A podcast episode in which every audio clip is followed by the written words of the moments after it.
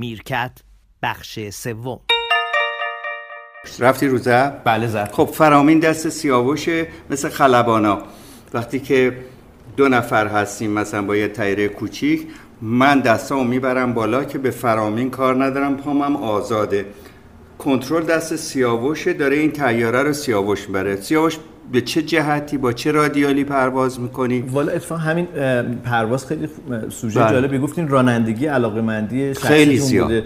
الان یه دفعه در واقع بین لاهیجان و تهران شما شب تا صبح داشتید رانندگی میکردید، چه با دقت با تو بودی؟ آها آها آره آره شب خاطره انگیزه. آره آره دیدی چقدر من راننده خوبی ام، از خودم تو رانندگی خوشم میاد تعریف میکنم، من که من ذاتاً آدم راننده ایم. موتور سواری هم میگفت؟ بله بله موتور سوار کردم از شما. یه وقت گفتین که چرا موتور سوار نمیشی، زانوهاتون رو ظاهرا تو موتور آسیب دیده بود. نه تو ببین آخه حالا باز جالبه براتون بگم، اول انقلاب که بنزینم کم بود و اینا، من یک عدد موتور هوندای سیصد و پنجاه که چرخ عقبش پهنه مثل قاطر، چرخ چرا چون حالت قاطری داره باید بره بالای کو تریل، چرخ جلوش نازک‌تره، تک سیلندر سیصد و پنجاه هوندا رو به قیمت هشت هزار و پانصد تا یه تومانی از یک آمریکایی که ایران رو ترک میکرد خریدم. تو بلندی های خیابون جلفا که سرازیری داره، اگه اونایی که با تهران تند داره، موتور رو از یارو گرفتم. حالا من نه تصدیق دارم نه چیزی، گفتم حالا این موتور چجوری بیارم خونمون که همینجا بود. بعد با خودم فکر کردم این یه آموزشه، با خودم فکر کردم خب من که دوچرخه بلدم، خب یه دوچرخه گنده است تو خلاص میام. اومدم بعد یواش انداختم دنده دو، گاز ندادم، دو انداختم دم، صداش در اومد، در در صداش در آمد، کیف کردم، یواش انداختم سه، یواش مثل یه موتور سوار قابل سالم اومدم تا خونه، دیدم موتور سواری بلدم. اما بعدن همین موتور سواری که در همون شروع بلد بود ذاتی، چون دوچرخه‌رم کسی به من یاد نداد، پسر داییم دوچرخه گذاشت بره دستشویی، من دوچرخه سوار شدم دیدم بلدم، دیگه کسی پشت زینو نگرفت، میگم شوفرم برای همینه تو مغزم بوده همیشه. در نتیجه دوچ... موتورم این دوچرخه یاد گرفتم. منتها همین آدمی که وارده بعدن که شهر شلوغ شد، هی اومدیم بریم میدون ارک رادیو، بیست دقیقه از این شمرون دزاشی و اینجا میرفتم میدون ارک برای برنامه و اینا رادیو, بله. رادیو. بله. تو را یه دفعه یکی تو فوتبال بچه ها شوت کرد، یه توپ پلاستیکی رفت زیر چرخ جلو. آه آه آه. و موتور وقتی زیر چرخ جلوش بله. یه چیزی بره از پشت بلند میشه بلند میشه بلند, بلند شده، دست اون هنوز جاش هست و این حرفا.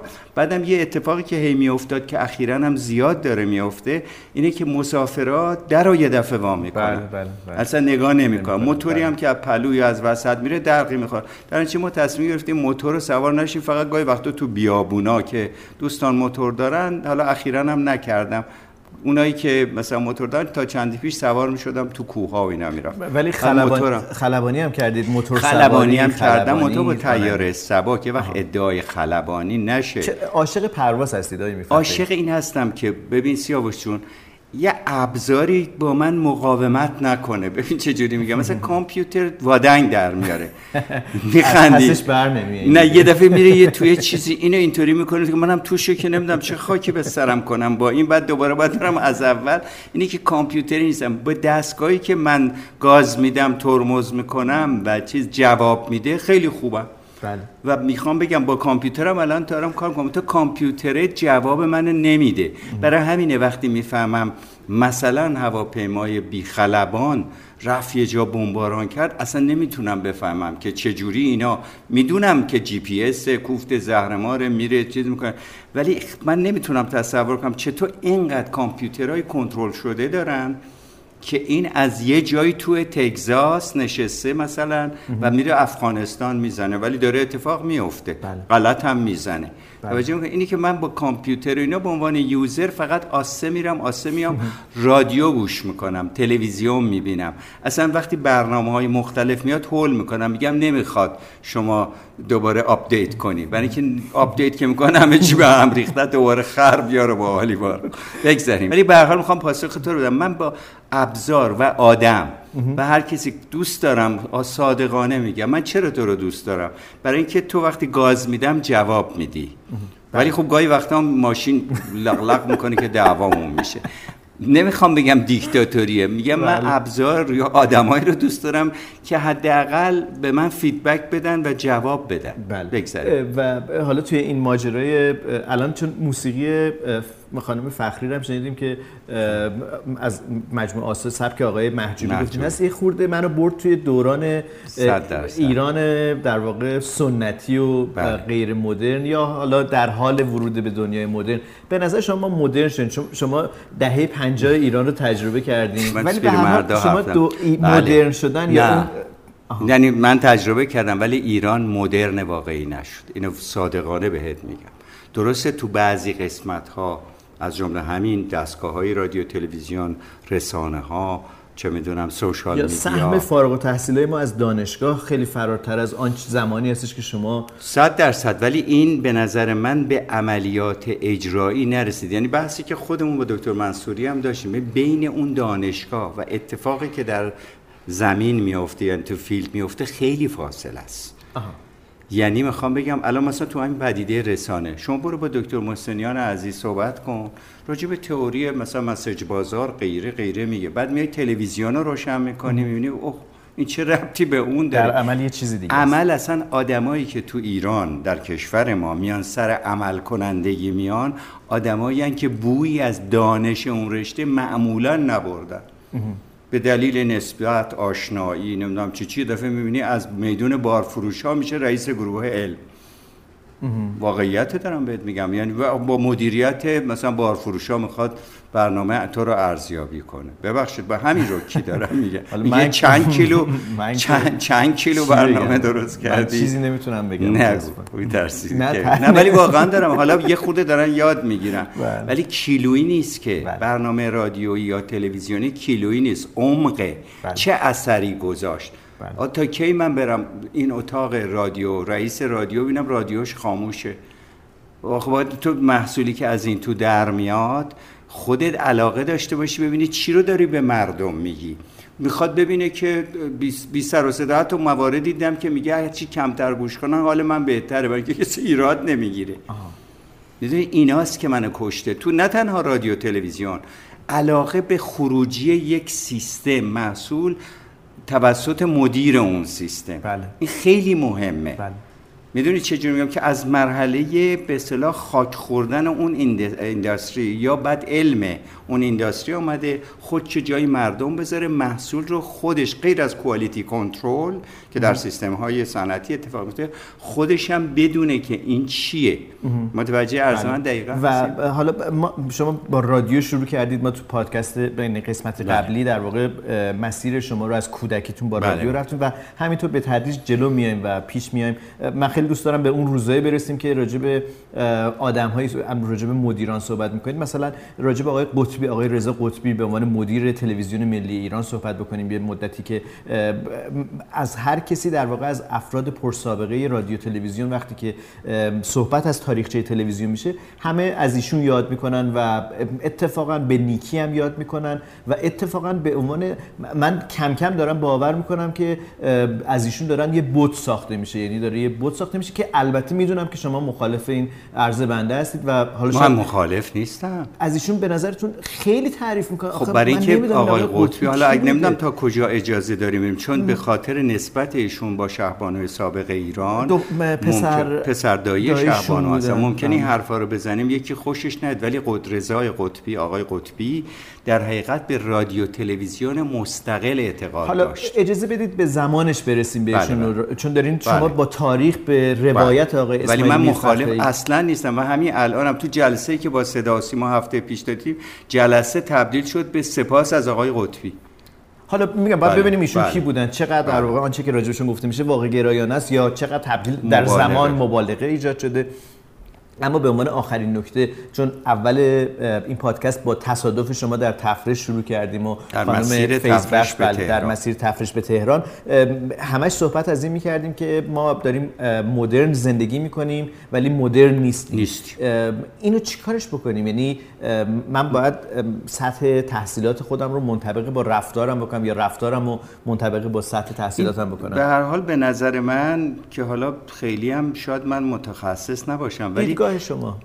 قشر، ببین قشری نگاه کردن به مدرنیزیشن و مدرنیزم که دو تا چیز مختلفه، این نتیجهش همین میشه که بدون اینکه به طور اولیه یعنی مغزمون با مدرنیزیشن آشنا بشه یا مدرن باشه، نمیگم برین کتابو، در عمل، چون در تاریخ تکوین اون تکنولوژی که به عنوان مدرن به ما ارزش داره، میرم رو بخش تکنولوژیش، در تاریخ تکوین تلفن ما نبودیم، در مخترع تلفن هم ما نبودیم، در تاریخ تکوین اتومبیل هم نبودیم که طرف تو یه پاشو ترمز میکنه ما میزنیم بهش. یعنی یه دفعه محصول حاضر رو به دلیل پولی که داشتیم از اونایی که میخواستن بفروشن خریدیم، آوردیم دست مردم. ولی طرز تفکر، خودت میدونی، طرز تفکر مال زمان بسیار قبل از کالسکه است. من همین امروز هم دارم میگم، والا مثال عوامیه، شما میبینی یه خانم داره از روبرود میاد، میگم خانم چون خانم رو دیدم، نمیگم یا آقایی که وایسه. ولی در این مورد خانم میخواد از دست راست من از لبنیاتی خرید کنه، قبل از اینکه بیاد از دست چپ من وایس روبرو لبنیاتی، از یه جایی ماشینشو کجکی میبره روبروی، متوجه میشی؟ بله. لبنیاتی بله. که روبروی من میشه. بله. بعد بهش میگی چرا اینجوری میگی؟ من چیکار کردم؟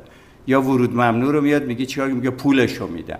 خب این نشون میده که مغز رانندگی در این جایگزین نشد. البته با جهان امروز که اینم میخوام در نظر بگی که با ون، با اتومبیل گنده میرن رو مردم، اونا هم دارن از اون ور، منظورم اونا یعنی داعشی ها، اینا هم دارن حرکات نامانوس میکنن که تمدن غرب رو به هم بزنن. تمدن غرب هم همه چیش بد نبوده، همین مدرنیزیشن که ما میگیم به تدریج جا افتاده تو قضیه. یعنی راننده، وقتی میگن راننده است که بلد باشه تو خط خودش بره با سرعت متعادل. مثلا من تو فیلادلفیا رفته بودم دوباره تصدیق بگیرم، تنها موردی که به من میگفت این است که تو این مارپیچی که گذاشته بود درست برم. و گفتم فقط همین مورد؟ گفت بله، فقط تو اگه بتونی تو این مارپیچی که ما برات گذاشتیم نخوری به این ور اون ور، یعنی که به ماشین کنترل داری. ما اینجا داریم میبینیم یارو سوار، یارو هم نباید بگم چون آقای محترم سوار ماشین فور ویل درایو شد، یا خانم محترم، این ورش یه متر و نیم، اون ورم یه متر و نیم فاصله است، نمیتونه رد شه چون ابعاد ماشینشو نمیدونه، بعد میره تو اتوبان یه دفعه جاهل میشه. منظورم اینه که مدرنیزیشن حتی فورد اتومبیل هم تو ما به تدریج جا نیفتاده. یه دفعه رفتیم ماشین خریدیم، یه دفعه سوار شدیم و از یه موقع اختصاصی بودن، حالا بهت بگم یه موقع همین رانندگی در ایران اختصاصی بود، یعنی آدمای سیاستمدار غیره که رانندگی بلد نبودن میرفتن شوفر میگرفتن به عنوان فرانسوی که مکانیکی هم بلد بود و شوفری خودش یک شغل حرفه‌ای بود. متوجه چجوری بله. میگم؟ در نتیجه این حالا میخواد به مردم برگرده، مردم یه دفعه را میرن اینو میخرن، مثل همین موبایل دیگه، مثل خیلی چیزای دیگه. شما میبینید دست همه هست بدونی که اصول تلفن موبایل که مکالمه کوتاه مدت خبررسانی رعایت بشه، بدل میشه به به اصطلاح قصه حسین کو. تلفن نمره خونه هم داریم، اونم ولی اینا ظاهر قضیه است. اینا رو باید سوشیالیستا، سوسیولوژیستا بیان بررسی کنن، که جامعه شناسا، که مدرنیزیشن مثل آبگوشته. حالا چرا اینو میگم؟ تو وقتی که پخته نشده سیب زمینیش زیر دندونت خرد خرد میکنه، لوبیاش نپخته، این زمان میبره تا جا بیاد. ما یه دفعه چون پول داریم میریم یه آبگوشت حاضری میخریم، سیب زمینیش هم نپخته. به نظر من مدرنیزیشن در ایران جا نیافتاد، به زورم میخوایم جا بندازیم. بالاخره باید یه مقداری با آموزش و اینا اینا رو یاد بدیم. ولی این همه ماشین توی تهران که مثل حشرات به خصوص در دور و بر تهران میرن، نشون میده اینا از هر نگاهی نگاه کنی اینا بلد نیستن، واقعا بلد نیستن. بعدم کشور ما جوری نبوده که یکی وایسه کسی رو که خط قرمزو میگذرونه، چراغ قرمز، اینا مثل بعضی کشورها شلاق بزنن. دارن چه این رفته، حتی تصدیقش هم باطل نمیکنه، حتی با یه جایی مکالمه ای که با بعضی افراد خودفروش میکنن، افراد خودفروش جریمه شون هم منتفی میشه. اینه که مدرنیزیشن اتفاقی که با فضای اجتماعیش پیش میاد.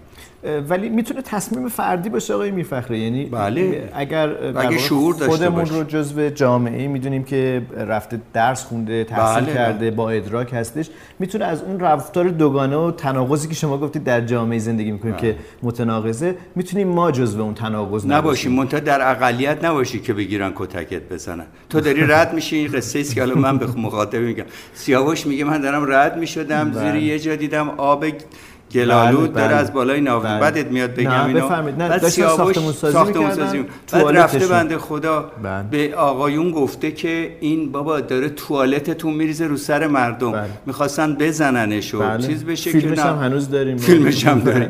خب میخواستن رو من سیمان بریزن، گفتن که میبریمت میذاریم توی خندیم مثلا، واقعا ممکن بود، یعنی یقمو گرفتیم، میخواستن ببرن داخل کاربرد. پس باید مواظب باشیم این مدرنیزه، این چیزی که ما میخوایم به زور تو جامعه بیفته، به قیمت جونمون, به قیمت جونمون تموم نشه. بله. چون تعدادی که این مدرنیزیشن رو فهمیدن کمتر از کسانیه که نفهمیدن. حالا اینا که سمبل مدرنیزیشن همش نیست، یک مدرنیزیشن مهم تو نحوه حکومتیه دیگه. بسیار خوب. یعنی اساس قضیه، یعنی دموکراتیزیشنی که میتواند با اعتقادات مجور بشه. از این حرفا. به هر حال مدرنیزیشن در ایران در تاریخ خیلی زود اتفاق افتاد. چرا ما مشروطیت رو چند چندین سال پیش داشتیم که هنوز ژاپن هم نداشته. ما به جایی که اونو ادامه بدیم به یه دنیایی از غرب خو... از شرق خودمون به مدرنیزیشن، یه جایی کات کردیم، یه دفعه دیکتاتور شدیم، یه دفعه توش یه چیز دیگه در اومده، در حالی که جامعه ایران استعداد مدرنیزیشن پخته شده رو با مدل خودش با مدل خودش داره ام. یعنی داعشه نداره ام. یه دفعه میخواد از این ابزار مدرن به عنوان آدمکشی استفاده کنه، ولی بله. ایرانیه که به هر حال یه فرهنگ و تمدنی پشتش بوده، باید اینو مثل ژاپن.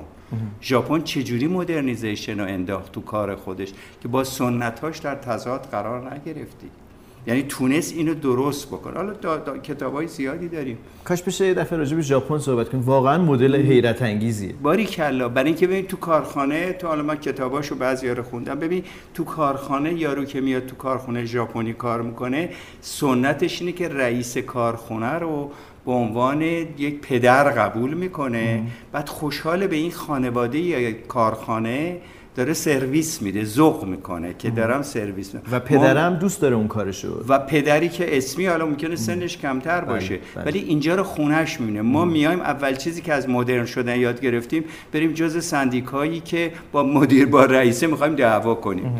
حالا اونم نمیگم رئیسم درسته، رئیسم یه چیزی دیکتاتوری در میاد، شلم شوربا میشه. به عبارت ساده تر، زمان میبره مدرنیزیشن و خیلی جلوی مدرنیزیشن ایران سد شدن. خیلی عجیبه که امروز خیلی همه چی آرام و خوب گذشت. خانم فیضبخش هم خیلی ساکت بودید امروز شما. آخه باید فردا برم پول تعمیر ماشین رو بدیم و خیلی زیاد. نه نه شوخی میکنم. نه همینطور چند روز ساکتم، نمیدونم، ترسیدم. آقای میرفخرایی دوام کردن و به حق گفتن تقصیر تو بوده، از عقب تصادف کردی، باید دقت کنی. چون فضای ایران، به کسی که تصادف شده بود گفتید من تقصیر دارم؟ بله. اصلا این نادره که کسی، نه من گفتم، ولی ایشونم اجازه بدین. نه نه بزن. و واقعا به حق بود آقای میرفخرایی، اولین چیزی که جلوی اون آقا گفتن، در باز کردن و گفتن نرگس تقصیر توه، چرا رعایت نکردی تو اون شرایطی که من شوکه شدم از ضربه ماشین. ولی اون آقا فوری اومد جلو گفت تقصیر منه آقای میرفخرایی، تقصیر من اشتباه کرد. ولی به هر حال توصیه خوب، و فکر میکنم بعضیا متاسفانه، چون دیدم، شاهد بودم، یک روز که با اتوبوس میرفتم از بالا، اکثر راننده ها دارن روی تلگرامشون و فیس، فیسبوک پشت فرمون ماشین چک، یعنی با یه دست دارن بله، رانندگی بله، بله، بله. و این خیلی حواس. دیشب یه موتور سواری رو دیدم که بدون کلاه ایمنی بود، شب بود، چراغ عقبم خاموش بود و موبایلش هم دستش بود، داشت با موبایل نگاه می‌کرد. خیلی خارق العاده این موضوع، یعنی چطور به جون خودشون رحم نمی‌کنن، وقت چطور به ما رحم کنن دیگه, دیگه این سواله. آره. این همون... تو فکرم همش دیگه. تو فکر. ببخشید. بسیار خب، اجازه بدید پس با فکر و یک موسیقی این پادکست رو تموم بکنیم. بازم با شما. یه موسیقی پر جوشش یا نمیدونم چه اسمی باید بهش بگیم. یه خورده متاسفانه من انقدر موسیقیایی که گوش میکنم یا خیلی آرومه. سنتی قدیمی شاید مورد پسند نسل جوان نباشه. نه اون اولیه که خیلی خوب بود، ایتالیایی بود، کجایی بود؟ بله بوچلی. بله نمیدونم میخواین از موسیقیای سبک جاز مثلا آقای میرفخرایی دوست دارن پخش بکنیم؟ آقای میرفخرایی شما چیزی یادتون میاد بخواید؟ من که میرم دنبال دنبال موسیقیای ایتالیایی زمان پدر مادر تو. چی پیشنهاد بدین؟ مثلا تامه تامه رو همه جوانای قدیم دوست داشتن. تامه. خیلی خوب، موافقین؟ بسیار خوب، پس بشنویم و امیدوارم که روز و روزگار بر شما خوش باشه. با این موسیقی گفتین چی بود اسمش؟ تامه تامه رو. روز و روزگار خوش. Dopo aver amato invano, non vuoi più amar nessuno, perché dimentichi anche me. Se tu non vuoi più amar nessuno, vieni a stringere la mano. Ti legava un giorno a me le lacrime che ho versato per te, sono lacrime d'amore perché t'amo, t'amo e t'amerò, perdutamente t'amerò. Finché il mondo vita avrà, finché il sole luce avrà, finché vivrò, perché io voglio averti solo per me, sempre, sempre, sempre, solo per me. T'amo, t'amo e t'amerò. Perdutamente t'amerò, finché il mondo vita avrà, finché il sole luce avrà, perdutamente t'amerò. Io t'amo e t'amerò, t'amo e t'amerò.